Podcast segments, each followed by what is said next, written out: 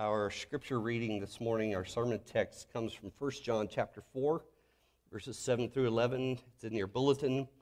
You can find it in your own Bible. Uh, if you would read along with me as I read, this is God's word to us because he loves us. John writes, Beloved, let us love one another, for love is from God. And whoever loves has been born of God and knows God. Anyone who does not love does not know God because God is love. In this, the love of God was made manifest among us that God sent his only Son into the world so that we might live through him. In this is love, not that we have loved God, but that he loved us and sent his Son to be the propitiation for our sins. Beloved, if God so loved us, we also ought to love one another. And I'm going to skip to verse 16. So we have come to know and to believe the love that God has for us. God is love, and whoever abides in love abides in God, and God abides in him. By this is love perfected with us, so that we may have confidence for the day of judgment. Because as he is, so also are we in this world. There is no fear in love, but perfect love casts out fear. For fear has to do with punishment and whoever fears has not been perfected in love. We love because he first loved us. If anyone says, I love God, and hates his brother, he's a liar. For he who does not love his brother, whom he has seen, cannot love God, whom he has not seen. And this commandment we have from him Whoever loves God must also love his brother. Let me pray. Oh, Father, would you come by the power of your Holy Spirit and through this word convince us that you love us. Convince us that your heart toward us is good and gracious and kind and compassionate and loving because you sent Jesus. Father, use your word this morning. Use the preaching of your word to convince us that this is true. To convince us that this, at, at core, is all that matters. And everything else flows from it. Help me, Father, to not get in the way, but to get under the word with my friends this morning. We ask this in Jesus' name. Amen. So we've lived on Signal Mountain for three years this month, and we love it, and we hope we never live anywhere else. Um, but I think I've told you before that one of the things I learned quickly living on Signal Mountain is this whole fog thing that just shrouds our beloved mountain so quickly and it gets so thick and heavy and you can't see where you're going. And I think I may have told you about the time I was on a Sunday morning trying to get here, trying to get out of my neighborhood, and I seriously almost wound up in a neighbor's front yard because I couldn't see where I was. And what I figured out was that if I just keep my eyes on those little road reflectors that they put in the middle of our street, that I could get where I needed to go, that I'd stay on the straight and narrow, you know. Um, at the end of 2020, as 2020 was coming to a close, I, I was feeling the fog. And I'm sure you have too. This cloud of confusion and what in the world is going on was settling over me. And I think from my conversations with other pastors, is settling over many of us in the church. Um, and so I was like, Lord, what, what are some road reflectors? we need some road reflectors to help us get through this fog. Would you, would you help me understand what, what do I need to be preaching on in the coming new year so that we can keep on the straight and narrow and not wind up in somebody's yard or in a ditch somewhere? So I'm going to say more about that as the weeks roll on, but just know this that this coming series of sermons that I will be preaching, and Eric and Robert are going to help me a little bit. Um, they're meant to be road reflectors for us, to help us refocus in the fog. And this morning, John is going to give us seven words to help us focus in the fog. Seven words. We love because he first loved us. And if you care, it's kind of cool that in Greek, it's also seven Greek words. Who knew? We love because he first loved us. That's what you need to know in the fog this morning. If you're a follower of Jesus, you need to know that your life is summed up in those seven words. We love because he first loved us.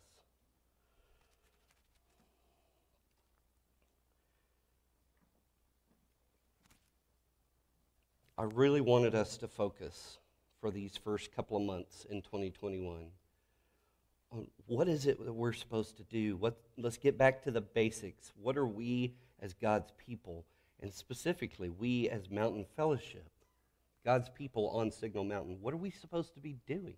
What, who are we supposed to be being? If I could say it that way. And the first thing John says is, we love. We love. That's what we do.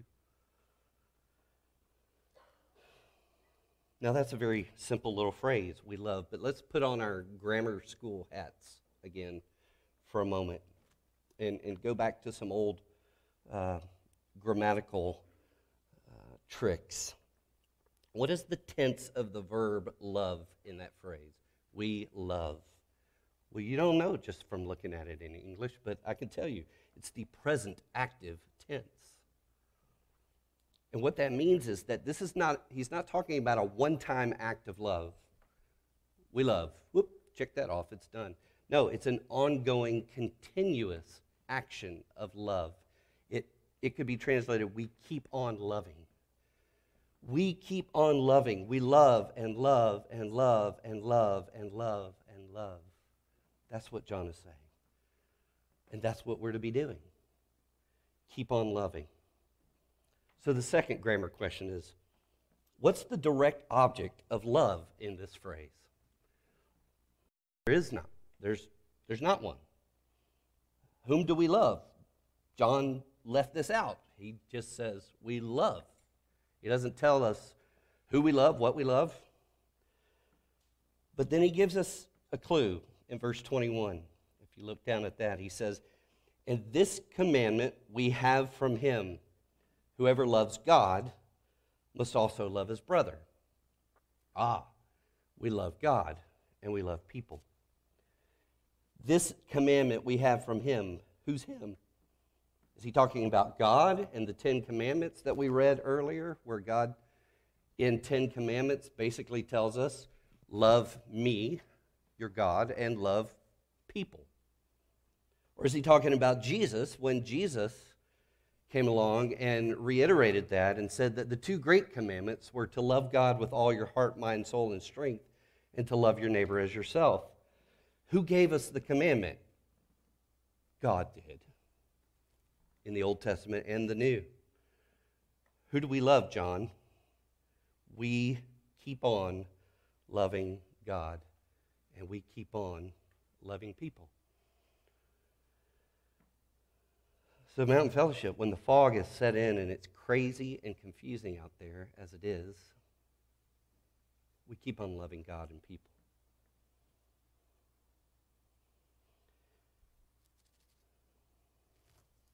We get up every morning and we ask, How am I going to love God in the places He's put me today?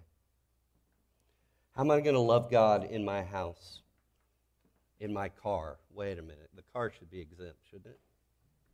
How am I going to love people in my car? How am I going to love people at school? How am I going to love people at work? How am I going to love people with my body, with my time, or as Jesus said, with all of my heart and mind and strength? That should be the question we wake up with every morning. We should also be waking up with this question How am I going to love people today? How am I going to love the people God has given me and the places He's put me? If you've been waking up and seeing the news and reading Twitter and listening to the podcasts and getting all confused and angry and upset and wondering, what am I supposed to do in the midst of all this? Husbands, love your wives. Wives, love your husbands. That's what you do. Parents, love your children. Children, love your mom and dad. Children, love your brother and sister. Yeah, I think that's what Jesus wants us to do. Love the people you work for, love the people you work with, love the people who work for you, love your teachers, love your students, love the checkout lady at Walmart, love your weird, annoying neighbor that you just can't stand, and love the people who can't stand you. That's it. This is our life. This is what you got up and came to hear this morning. Love God, love people. That's 2021.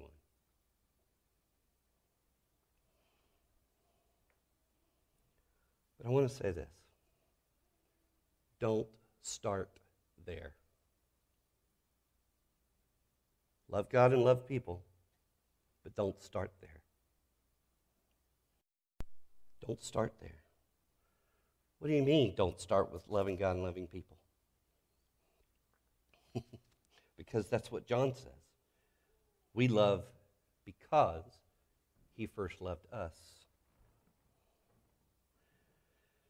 Loving God and people is the result of something that God has done. Loving God and loving people is the fruit that comes from a root. We love because he first loved us. Let me, let me put it this way love for God and love for people are just symptoms. Love for God and love for people are symptoms that show up in the life of someone who's been infected with the love of God.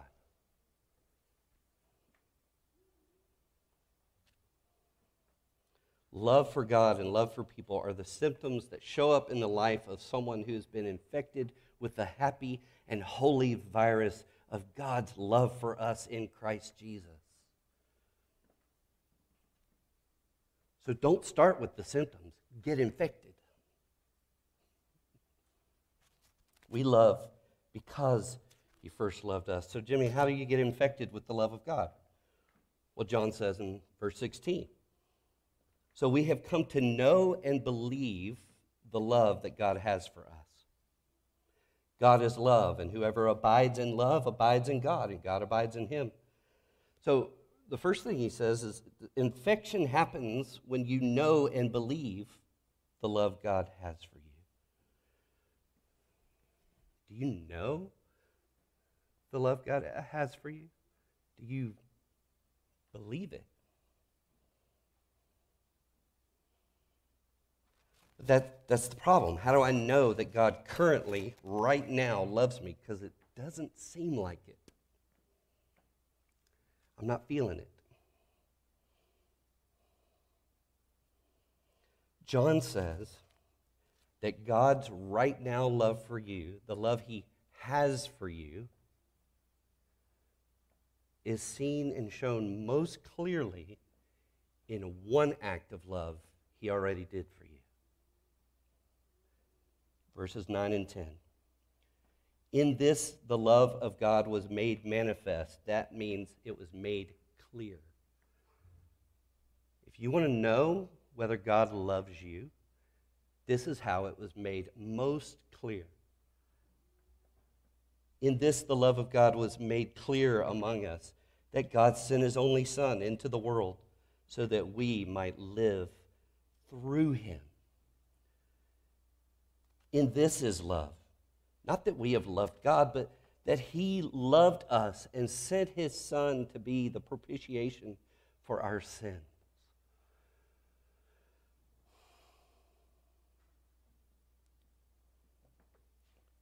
Here's something I noticed I'd never seen before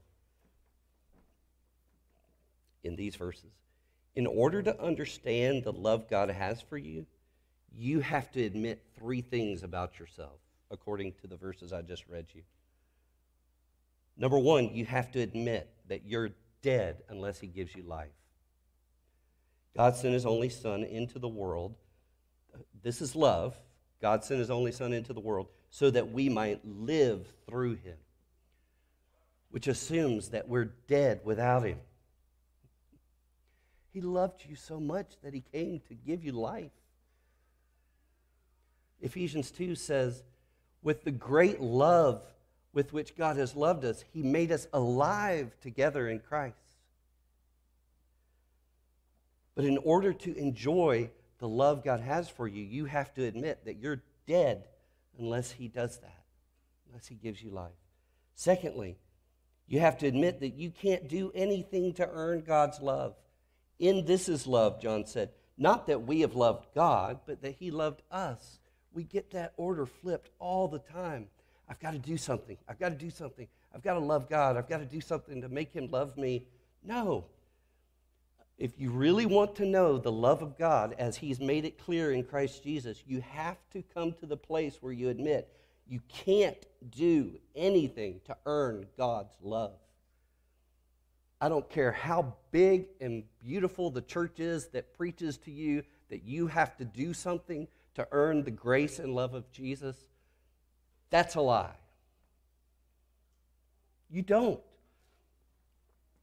And what's going to keep you from getting to know the love of God is to keep believing that there's something you can do to earn it.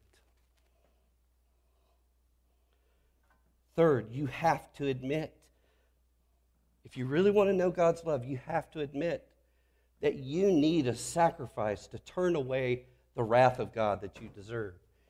John says, in this love, in this is love, that he loved us and sent his son to be the propitiation of our sins. That's a big fancy word, propitiation. All it means is, and it was used in pagan religions and in the Hebrew religion, a propitiation is a sacrifice that appeases the wrath of the gods. And so if you are going to know the love of God, the very essence of the love of God is that He sent Jesus for people who deserve the wrath of God.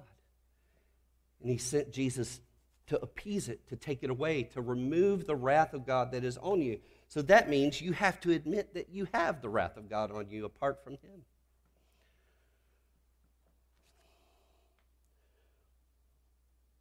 So, to know the true love of God, you have to know it in Jesus. And you have to know that you're dead unless Jesus gives you life. You can't do anything to earn God's love. Jesus did it all. And you need Jesus as the sacrifice to turn away the wrath of God that you deserve. Because God's love in Jesus is only available for needy sinners. Paul said, this is a trustworthy saying with worthy of full acceptance that Christ Jesus came into the world to save sinners, among whom I'm the chief. You have to have Paul's attitude. I'm the chief of sinners, and that's why Jesus came. Then you can know his love. You know, these vaccinations give you just enough of the virus to keep you from getting infected with the whole thing, right? We do that with the gospel, we do that with the love of God. We think, God loves me. But unless we're willing to admit that we don't deserve it, that we don't earn it, and that we can't live without Jesus, we're not getting the full virus of God's love. We're getting just enough of God loves me. Aren't I great? God loves me. Of course He should. We're getting just enough of God's love me.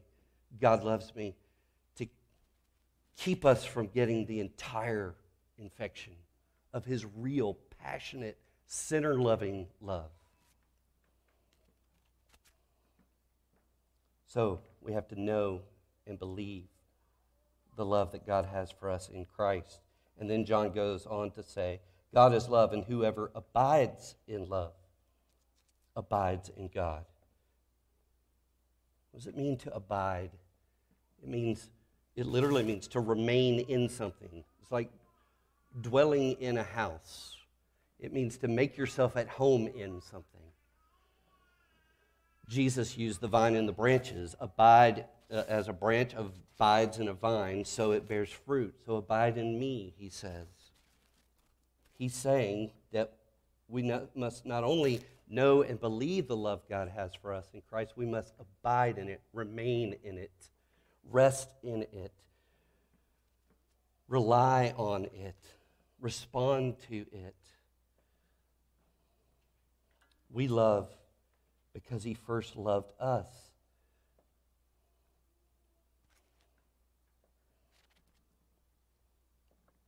And if remaining in the love of God, in, in the love that God has for us in Christ Jesus, is, as Paul as John says, the combustion that fuels loving God and loving others, then what Martin Luther once said is absolutely true. He said, The sin underneath all of our sins is to trust the lie of the serpent that we cannot trust the love and grace of Christ and must take matters into our own hands. In other words, the sin underneath not loving God, the sin underneath not loving people, is the sin of not trusting the love that God has shown me in Christ. John Owen said it this way the greatest sorrow and burden you can lay on the Father, the greatest unkindness you can do to him, is not to believe that he loves you.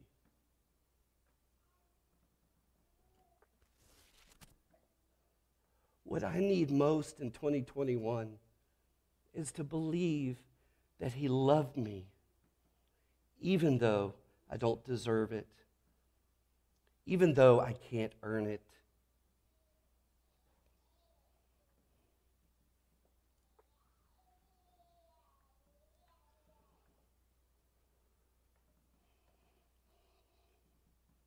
amazing love. How can it be thou, my God, shouldst die for me? Or as the other hymn says, amazing love.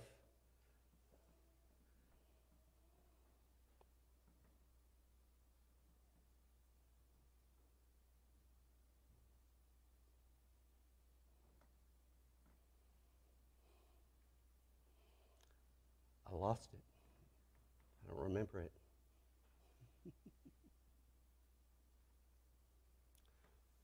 Were the whole realm of nature mine, that were a present far too small. If I had the entire nature, uh, nature and universe to give God, that's too small a present. Love so amazing, so divine, demands my soul, my life, my all. That's what John is saying.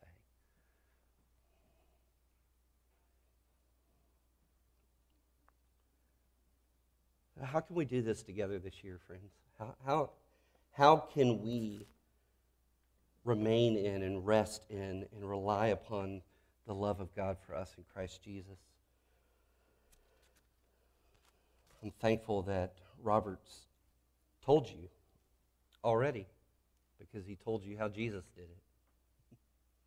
The last two Sundays, Jesus said in John 15, As the Father has loved me, so I have loved you. So Jesus too lived a life of, I love because my Father loves me. I love you because my Father has loved me, he said. So abide in my love. Robert taught us, and I encourage you to go back and listen to the last two sermons if you haven't heard them. Jesus, the perfect human, loved God and loved others because his Father first loved him. Now, how did he remain in that love? How did he abide in that love? Robert told us he depended on his Father's word. There is something significant that the Father said to Jesus before the two most significant periods of his life. When Jesus was baptized and he was about to begin his public ministry of preaching and teaching and healing and casting out demons and bringing the kingdom, his Father said, You are my beloved Son, in whom I'm well pleased. And then on the Mount of Transfiguration, just before Jesus went to the cross, again, the Father's voice said, This is my beloved Son, in whom I'm, well pleased. Do you know that Jesus clung to those words? He had to have clung to those words every moment of his life. Jesus lived by the word of his Father, and the word of his Father said, I love you. And Jesus depended on his Father's love in prayer. When the disciples asked Jesus, how do we pray?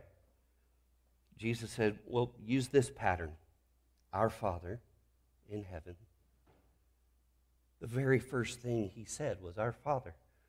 So prayer to Jesus was not just bringing him a list of petitions, which he does, but prayer first is communing with his Father. Robert taught us that so well. So, Jesus has modeled for us, and God has given us, there are means by which we commune with our Father and remain in his love.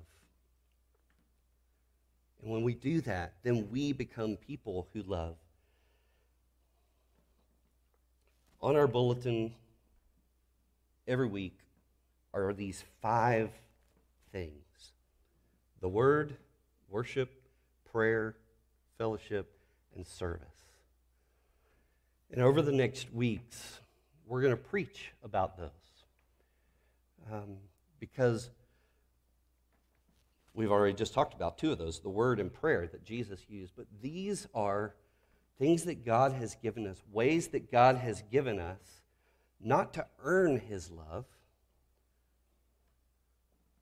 but to hear him say he loves us.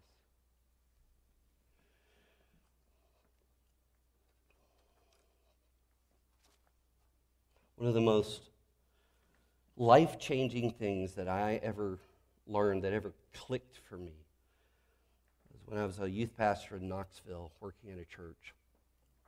And um, until that point, I, I struggled so much with the daily disciplines of God's Word, of prayer, of um, worship. It's so hard as a church staff person to to worship sometimes because you're always thinking about the logistics and not the Lord.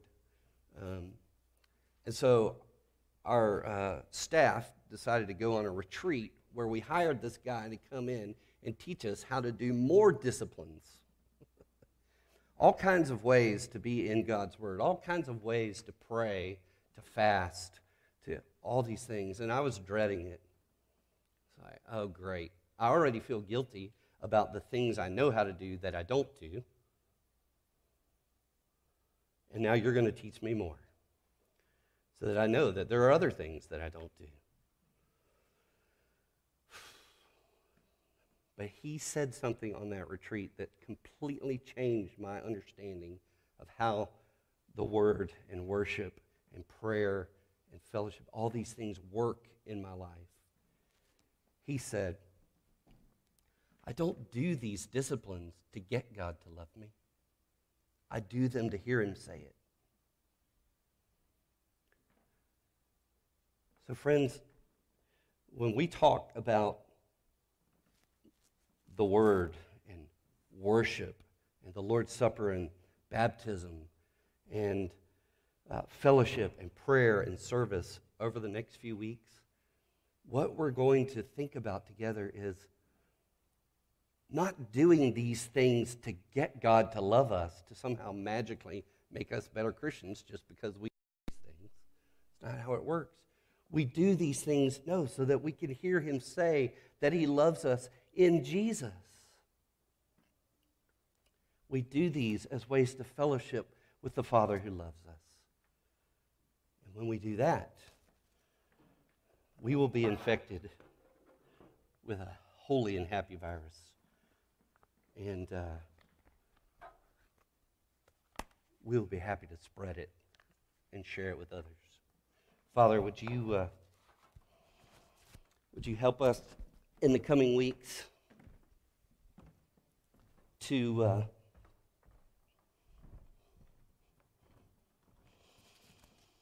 keep our focus on your love for us in Christ Jesus so that we might then also keep our focus on our purpose, and that is to so, be so filled with the love of the Father through Jesus by the Spirit that we overflow with love back to Him and out to everyone in the places you've put us. Would you help us to focus and let that be okay, this is what I'm supposed to be about in the middle of the fog? Whatever's going on out there, whatever is confusing, and I don't know how to deal with all the things that are happening in, in the world. Let this be our focus. We love because you first loved us in Jesus. It's in His name I pray. Amen.